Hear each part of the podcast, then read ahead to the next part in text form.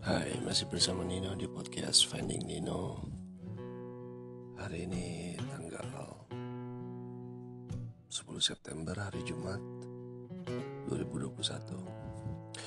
Seperti biasa saya mengucapkan selamat pagi, selamat siang, selamat sore dan selamat malam untuk semuanya yang lagi dengerin. Semoga kalian selalu dalam keadaan sehat. Um, untuk materi saat ini ada beberapa poin yang mau saya sampaikan. Yang jelas, materi saat ini adalah tentang pertemanan atau beautiful and healthy friendship. Pertemanan yang indah dan pertemanan yang sehat. Um, di sini juga saya akan menyebutkan yang tadi saya bilang poin-poinnya ya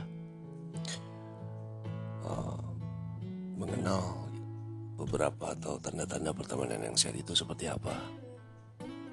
Pertemanan yang sehat yang jelas dapat meningkatkan kebahagiaan, mungkin mengurangi stres atau meningkatkan kepercayaan, dan mungkin juga ada yang bisa mengatasi trauma. Hubungan pertemanan itu tidak selalu menimbulkan dampak positif ya terhadap kita. Bahkan salah memilih teman pun mungkin bisa memberikan dampak negatif dan berakibat buruk. Jadi lingkar pertemanan semacam itu uh, apa sering disebut uh, dengan apa ya toxic circle gitu. Jadi selain memberikan dampak terhadap kepribadian, um, hubungan pertemanan juga berdampak besar terhadap kesehatan mental yang pasti. Jadi berikut ini uh, yang mau saya sampaikan ada beberapa cara untuk mengenal pertemanan yang sehat dan indah. Yang pertama poinnya adalah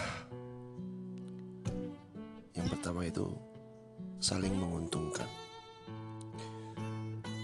Pertemanan yang sehat adalah tentang memberi dan menerima, saling pengertian, saling menghormati. Jadi, salah satu tanda pertemanan yang sehat adalah hubungan yang dalam tanda kutip saling. Jadi, uh, suatu saat interaksi tidak berlangsung hanya satu pihak atau sebelah tangan jadi saya bilang salah satu tanda pertemanan itu yang sehat adalah hubungan yang tanda kutip saling. Persahabatan yang mungkin bertepuk sebelah tangan tidak akan pernah sehat. Jika kita menjadi satu-satunya orang yang mengalah terus, yang menghargai, yang memberi, atau satu-satunya orang yang pengertian, maka ini menjadi tanda persahabatan yang tidak sehat. Begitu juga uh, jika kita berada dalam posisi yang sebaliknya.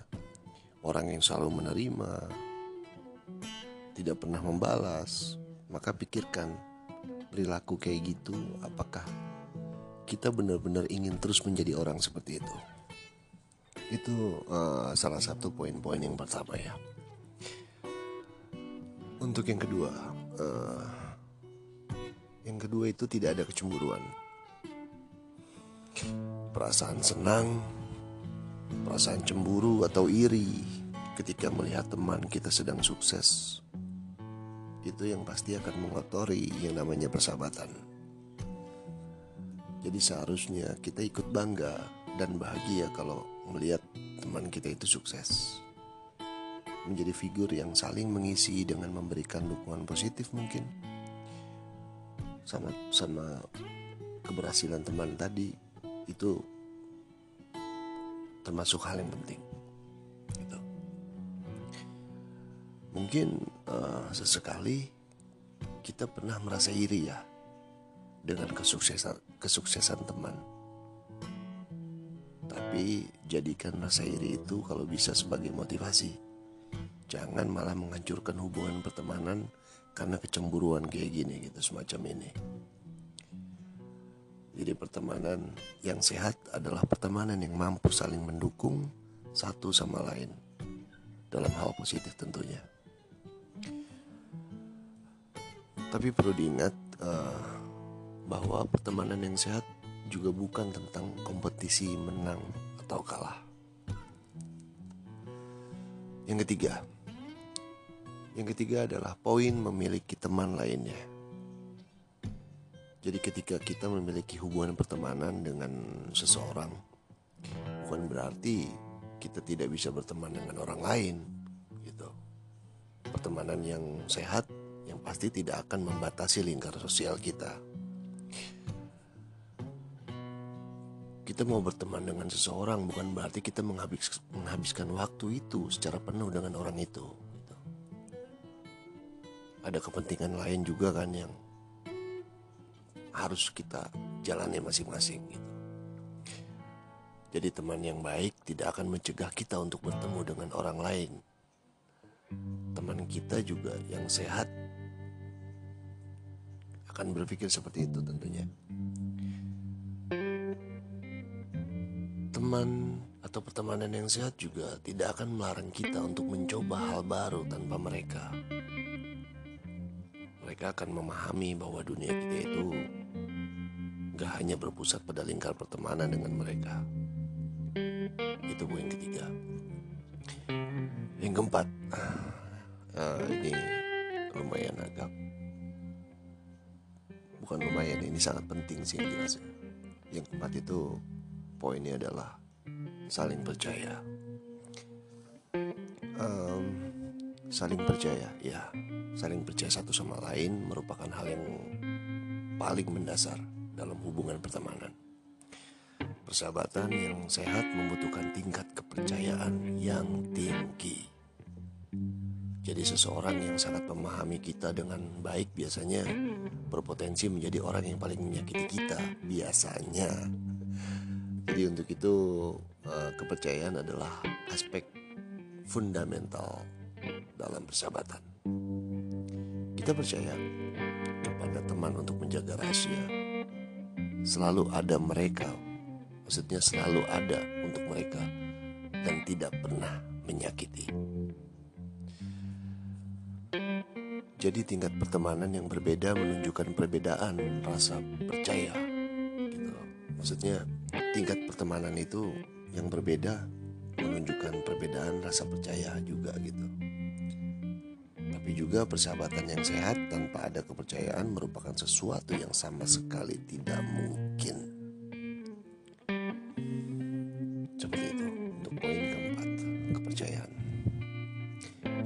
kelima yang kelima adalah menghargai batasan uh, yang dimaksud adalah uh, semua hubungan pertemanan yang sehat itu pasti memiliki batasan baik batasan fisik ataupun batasan emosi jadi setiap orang membutuhkan ruang pribadi dan hubungan pertemanan yang sehat pasti akan menghargai batasan tersebut satu sama lain gitu. Jadi ketika kita merasa dihargai semacam ini akan muncul nih rasa nyaman dan aman ketika kita bersama dengan mereka. Mungkin cukup sulit untuk merasa dekat dan nyaman dengan teman. Jadi pada titik semacam ini kita harus menghormati serta menghargai keputusan mereka. Jadi berikan ruang yang mereka butuhkan untuk merasa nyaman. Jangan sampai lupa bahwa kebijaksanaan kita dalam bersikap dan bagaimana cara kita memperlakukan orang lain adalah elemen penting dalam pertemanan yang sehat. Gitu. Itu untuk poin yang kelima, hargai batasan. Nomor 6 Komunikasi Ya, komunikasi. Jadi uh, Poin komunikasi ini uh, Jadi komunikasi itu terbuka ya. Komunikasi yang terbuka dan jujur. Komunikasi terbuka dan jujur adalah dasar dalam hubungan pertemanan yang sehat. Jadi menjadi seseorang yang teman menjadi seseorang teman yang baik itu bukan berarti diam dan menerima begitu saja terhadap sesuatu yang tidak disukai. Jadi kalau bisa komunikasikan dengan teman kita tentang hal-hal yang mengganggu di antara kita dengan mereka, kita bicarakan itu. Mungkin nantinya akan muncul perselisihan ataupun pertengkaran. Tapi akhirnya nanti mungkin juga mereka akan mengerti dan membicarakan dengan baik. Persahabatan yang sehat itu yang jelas tidak akan ternilai harganya. Jadi yang pasti mereka akan selalu mengelilingi diri kita dengan hal yang positif. Memberikan dorongan semangat, membuat kita tertawa, dan mengingatkan bahwa kita adalah orang yang dicintai. Selain itu, teman yang sehat juga dapat meningkatkan kebahagiaan yang tadi saya bilang. Mengurangi rasa stres, meningkatkan kepercayaan, meningkatkan harga diri, dan membantu kita mungkin mengatasi rasa trauma. Kurang lebih seperti itu uh, pembahasan kita tentang beautiful and healthy friendship atau pertemanan yang indah dan sehat. Next, di segmen-segmen berikut kita tetap akan membahas sesuatu yang menarik, sesuatu yang mungkin bisa memberikan motivasi untuk kalian semua para pendengar. Terima kasih sudah mendengarkan. Semoga bisa membantu atau memberikan pencerahan untuk kalian semua. Terima kasih masih bersama saya dan selalu bersama saya Nino di podcast Finding Nino. Bye.